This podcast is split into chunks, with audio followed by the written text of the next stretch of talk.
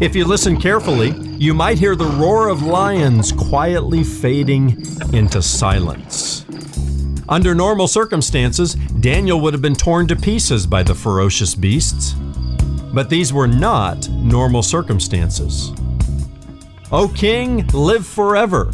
My God sent his angel, and he shut the mouths of the lions, Daniel said with glee after a full night in the lion's den. Have you ever been thrown into the lion's den? It might be a den of mistreatment, or false accusation, or gossip. Fear not, the Lord will protect you. He will tame the king of beasts. I'm Ron Jones. Something Good starts right now.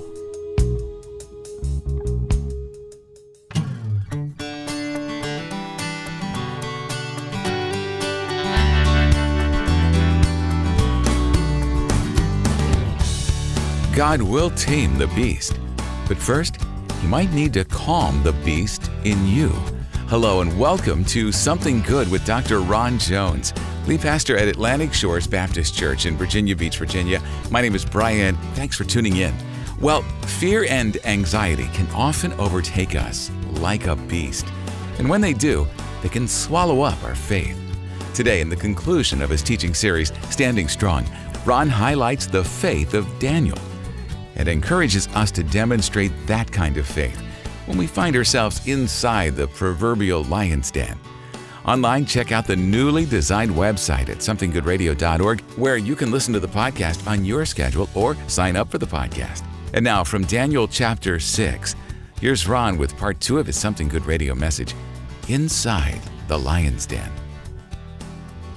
Well, if you can't investigate somebody and come up with some fault by which to charge them, then create some legislation that backs them into a corner. And go flatter the king a little bit, as they did. And and they they have the king. They bring a piece of legislation to the king and have him sign it. You know, Darius loved to be flattered. And it was a law that could not be revoked. You ever heard of the law of the Medes and the Persians? Well, it comes from this. A law that was put in place that could not be revoked. It had the king's stamp of approval on it. The legislation passed. Now look at verse ten. When Daniel knew that the document had been signed, he went into his house where he had windows in his upper chamber open toward Jerusalem. He got down on his knees three times a day and prayed and gave thanks before his God as he had done previously. Daniel was not only a man of excellent attitude and untarnished integrity, but here we see his fearless piety.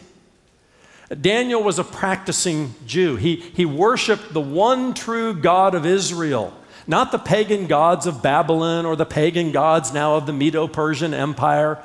No, Daniel stayed true to his God. He was a godly man in a godless culture. And here we have a little insight into his daily practice, his spiritual disciplines, uh, his, his fearless piety.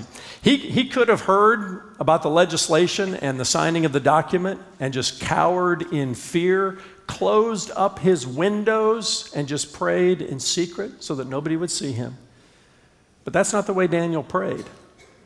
Let's examine a little bit of his prayer life. I think it's instructive for us today, and there are three things that we learn about Daniel's prayer life. First of all, he had a place to pray. Do you see that? It says that he went to his house where he had windows in his upper chamber open toward Jerusalem. He never lost sight of the holy city of God. He never lost sight of his uh, spiritual heritage that he, he grew up in.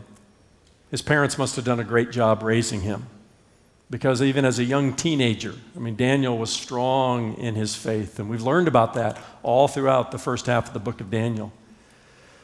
But he had a place to pray. By the way, do you have a place to pray? Now, the New Testament talks about praying without ceasing, and that means you can pray at any time, anywhere. Uh, the, the idea is to have constant communion and communication with God.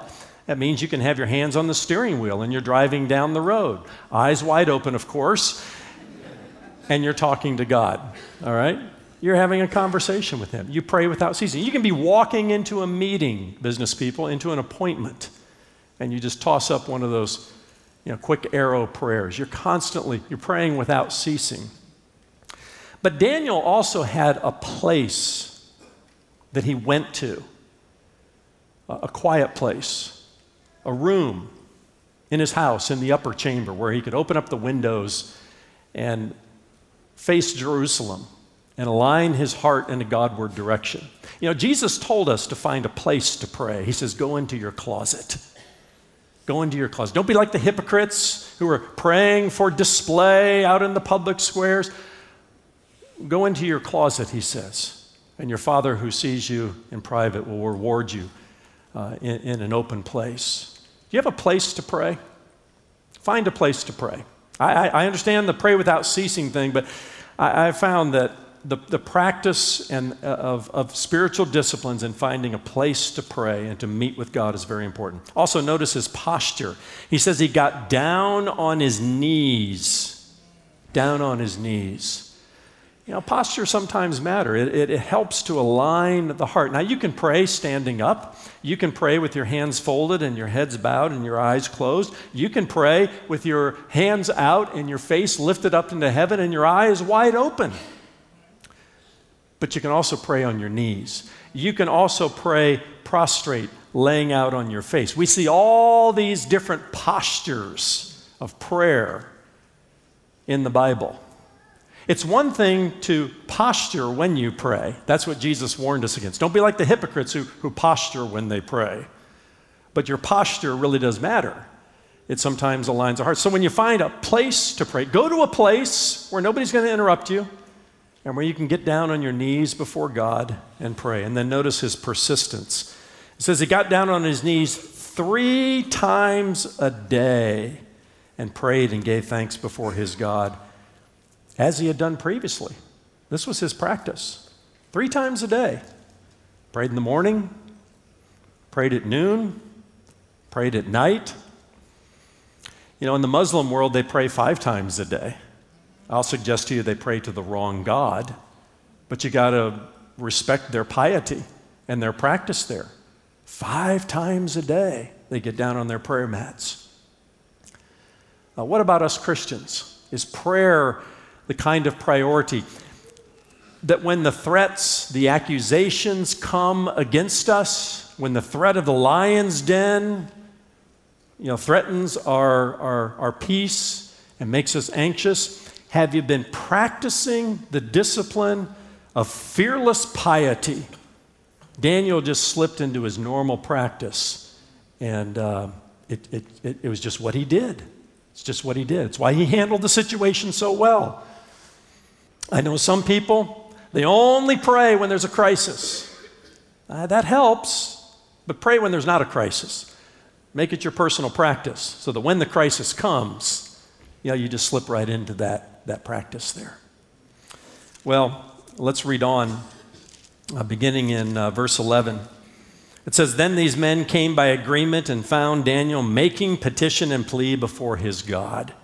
They got him now, right? He's in violation of the legislation. And they came near and said before the king concerning the injunction, O king, did you not sign an injunction that anyone who makes petition to any god or man within thirty days, except to you, O king, shall be cast into the den of lions? Always beware somebody who comes and questions you like that, and they're trying to trap you maybe into an answer. It says, the king answered and said, the thing stands fast according to the law of the Medes and the Persians, which cannot be revoked. Then they answered and said before the king, Daniel, who is one of the exiles from Judah, pays no attention to you, O king, or to the injunction you have signed, but makes his petition three times a day. Then the king, when he heard these words, was much distressed and set his mind to deliver Daniel. And he labored till the sun went down to rescue him. Then these men came by agreement to the king and said to the king, know, O king, that it is a law of the Medes and Persians that no injunction or ordinance that the king establishes can be changed. Uh, Darius was bothered by, by the legislation he had signed. and what was going to happen now to uh, this excellent man named Daniel. Verse sixteen, then the king commanded, and Daniel was brought and cast into the lion's den. I want you to think about this. Nebuchadnezzar had a fiery furnace. That's how he dealt with his enemies. Darius had a lion's den. I mean, both of these guys were just ruthless kings and leaders. Verse twenty, as he came near to the den where Daniel was, he cried out in a tone of anguish. The king declared to Daniel, "O Daniel, servant of the living God, has your God, whom you serve, continually been able to deliver you from the lion's den?" I love this, verse twenty-one. Then Daniel said to the king, "O king, live forever. My God sent his angel and shut the lions' mouths, and they have not harmed me, because I was found blameless before him, and also before you, O king. I have done no harm." Then the king was exceedingly glad and commanded that Daniel be taken up out of the den. So Daniel was taken up out of the den, and no kind of harm was found on him. Listen to this, because he had trusted in his God. Daniel was not only a man of excellent attitude and untarnished integrity and fearless piety, but here there's record of his bold faith. Still ahead, the second half of today's Something Good radio message with Doctor Ron Jones. If you're new to the program, we have a special gift to share with you. Simply visit something good radio dot org, click the I'm New button, and download a free chapter from Ron's most popular book, Mysteries of the Afterlife. It's our way of saying welcome to the Something Good Radio family. Again, that's something good radio dot org. And remember, Something Good exists only through the faithful prayers and financial support of friends like you. When you send a special gift today, we'll say thank you with a gift of our own. The complete audio download of the series you're hearing now, Standing Strong. Donate online at something good radio dot org or mail your gift to P O Box six two four five, Virginia Beach, Virginia two three four five six. You can also call our offices at seven five seven, two seven six, one zero nine nine. And now here's Ron with the rest of today's message. Inside the Lion's Den. Bold faith. You have that kind of faith? The kind of faith that when things don't seem to be going your way and the legislation, you know, is against you in some way, and, you know, the, the, the, the posse that is formed against you seems to be winning the day, you literally get tossed into the lion's den. Daniel had the kind of faith as if to say, I don't know what the end result's going to be here, but I trust God to take care of me. And the God of heaven shut the mouths of lions because of Daniel's faith. Never underestimate the power of faith. Jesus says if you have faith the size of a mustard seed, you can move a mountain. It's not the size of your faith, it's the object of your faith that matters. You can have faith in faith, you can have faith in yourself, or you can have faith in the one true God, the God of the Bible, with whom nothing is impossible. That was the kind of faith Daniel had. Faith in yourself or faith in faith, now that, that's nothing, right? You'll always disappoint yourself. And what is faith in faith? Faith in the Lord Jesus Christ, who is the fourth man in the fire, Shadrach, Meshach, and Abednego learned, and that Daniel is learning as well. Hold your place here in Daniel chapter six and go with me to Hebrews chapter eleven real quickly. Um, Hebrews chapter eleven is known as the Great Hall of Faith, and the writer of Hebrews lists and names a whole bunch of people in the Bible who were great heroes of the faith, examples for us to follow. Um, he mentions uh, uh, the story of Cain and Abel. He mentions Noah. He mentions Enoch, Abraham, Uh, even Jacob and uh, Sarah and uh, Joseph. He mentions Moses. I mean, all these great names and great heroes of the faith. And then he gets to the end here and he says, verse thirty-two, "And what more shall I say? For time would fail me to tell of," and he names some others, "Gideon, Barak, Samson, Jephthah, of David and Samuel and the prophets." You know, he just runs out of time here, runs out of editorial space, and he just kind of lumps them all in there. He says, who through faith conquered kingdoms, enforced justice, obtained promises. Ah, here it is. Stopped the mouths of lions. It was, it was Daniel's faith. This is the power of faith. Bold, courageous faith. It stopped the mouths of lions. Just stop and think about that for a moment. What sort of lion's den are you facing right now? What sort of impossibility? Have you, have you resolved yourself to, no, it's just over. It's just done. My marriage is over. My business is going to fail. Uh, the kids are never going to come back again. No, the God of the Bible has the ability to stop the mouths of lions when they're about to devour you. And this is why Daniel, Daniel's just, he's worthy of following. Follow me as I follow Christ. As I follow Christ all the way into the lion's den. With my excellent attitude, my untarnished integrity, my fearless piety, and my bold and courageous faith. That's an example, friends, worth following. Those are the kinds of superheroes we need today. That's why we say, dare to be a Daniel. Dare to be a Daniel. One last thing, and then I'm done. I heard somebody say just this morning that the world in which we live in is kind of like a lion's den. And that's good theology, and let me tell you why. Because the Bible tells us in First Peter five and verse eight, Peter says, be sober, be watchful, be on the alert. Why? Because your adversary, the devil, prowls about like a roaring lion, seeking whom he may devour. We live in a lion's den, friend. And you and I have an adversary. We have a foe. You say, oh, no, everybody likes me. No, I can tell you somebody who despises you. He's a fallen angel who was originally named Lucifer. We know him as Satan, the devil, the wicked one, Beelzebub. He's got a long list of diabolical names. And he is our adversary. That means he has you and me in his crosshairs. He has your marriage in his crosshairs. He has your family. He has your kids. He has your future. He has your dreams. He has your business. He has your reputation as a follower of Jesus Christ right in his crosshairs. And if we understand the scriptures correctly, when Satan tried to usurp the authority of God,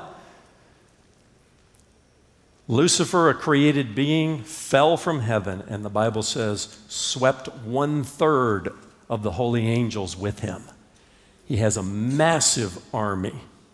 They're highly organized. They operate in what the Bible calls the heavenly realms. Six times in Paul's letter to the Ephesians, he talks about the heavenly realms. The sixth time in Ephesians chapter six, he says, we wrestle not against flesh and blood, but against principalities and powers, against the rulers of darkness in the heavenly realms. What is the heavenly realms? Well, we know about heaven. We know about earth. We don't think much about the heavenly realms. Think of it as the seam between heaven and earth.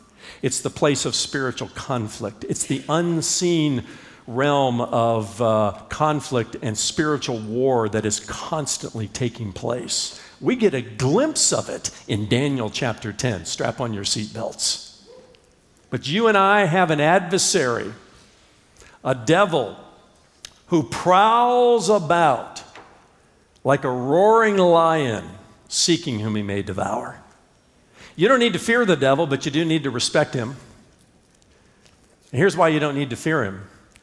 Because Jesus, who is called the Lamb of God, who takes away the sins of the world, in the book of Revelation, just prior to his second coming, he's also called the Lion of Judah. Can somebody say amen? Amen. That's good news. And the Bible also tells us that greater is he that is in you than he that is in the world, friends. You don't have to fear the devil, but you need to be aware of him. You need to understand his schemes and his strategies. You need to put on the full armor of God. But you need to know that if you get tossed into the lion's den, and we are in a lion's den called this fallen world, where the devil who prowls about like a lion is daily, persistently, uh, without any rest and hesitation going after you and me, but all you have to say is, I belong to Jesus. I belong to the Lion of Judah, and greater is he that is in me than he that is in the world. That's how you escape the lion's den. Until you come to faith in the Lord Jesus Christ through the cross of Christ, you are a lion's lunch and then some. But as soon as you come humbly on your knees to the cross of Christ and begin following Christ, as Paul and David and Moses and Peter and John and millions of others since Bible days have done, and even Daniel, until you follow Christ. And when you follow Christ, nothing can defeat you. Oh, he can intimidate us with his roar, but he ain't got nothing on us, because the Lion of Judah has rescued us. Thanks so much for being here with us for today's teaching, Inside the Lion's Den. And Ron, over the past couple of weeks, you've given us a recipe for standing strong in a godless culture. Let's shift away from Daniel in Babylon and talk about how we, as Christians in America, can take a stand for Christ at a time when our nation seems to be moving closer and closer to full-blown depravity. You're absolutely right, Brian. You know, for decades, America has been moving away from its original values. As the saying goes, it happens slowly at first, then all at once. Now, I know many of us feel like we need to get out there and do something about it, and there's a time and a place for that. But let me suggest that we start with prayer. The Bible tells us to cast our cares upon Him because He cares for us. It also tells us that when we, as God's people, fall on our knees and confess our own sin and humble ourselves and seek His face and turn from our wicked ways, then God will heal our land. So to me, step number one is this. If you want to take a stand, start from your knees. Start with prayer. And then the second thing I would say is that rather than going out there into the world and uh, making intellectual or moral or even theological arguments against, for example, abortion or same-sex marriage or against any number of other cultural matters, let us start with simply sharing the good news of Jesus Christ, that He loves all people and that He died for their sins as well as ours. I'm certainly not opposed to tackling the issues of our day head-on. We need to take up the cause of the unborn. We need to take up the cause of the sanctity of marriage between one man and one woman for one lifetime. But we need to pray first, and we need to share the gospel. And when we do that, we can then engage the world on these other issues. And when we do, it needs to look like how Jesus did it, or how Daniel did it, or how so many others in the Bible did. I honestly believe God's Word teaches us to pray first, share the gospel second, and only then, when we do have occasion to engage the world on these cultural issues, be gracious and merciful and loving. Let them see Jesus in us, because only Jesus has the power to change a heart. And it's only through changed hearts that we can see changes in public policy or in human behavior. That's Doctor Ron Jones with some final thoughts from his series, Standing Strong. Ron, before we go, tell our listeners about your next series, Mysteries of Babylon, which starts tomorrow. Well, Brian, we'll be staying in Daniel for the next couple of weeks, but we're going to be shifting from the biographical to the prophetic. The book of Daniel is one of the most fascinating books of prophecy in all the Bible. Some of what uh, he prophesied has already come to pass, but much of it hasn't. And that's going to be our focus over uh, this next series as we move into the second half of the book of Daniel. And we've titled this series, Mysteries of Babylon, How the Prophecies of Daniel Prepare Us for the Return of Jesus Christ. Here's something to think about before we get started. God has never been wrong about anything in prophetic scripture. Hundreds of prophecies have already been fulfilled exactly as He described them, and that means we can have great confidence that the prophecies yet to be fulfilled will eventually happen.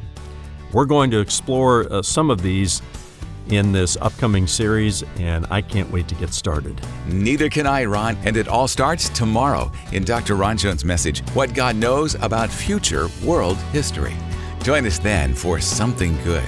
For Ron and the entire team here at Something Good Radio, I'm Brian Davis. Thanks for listening.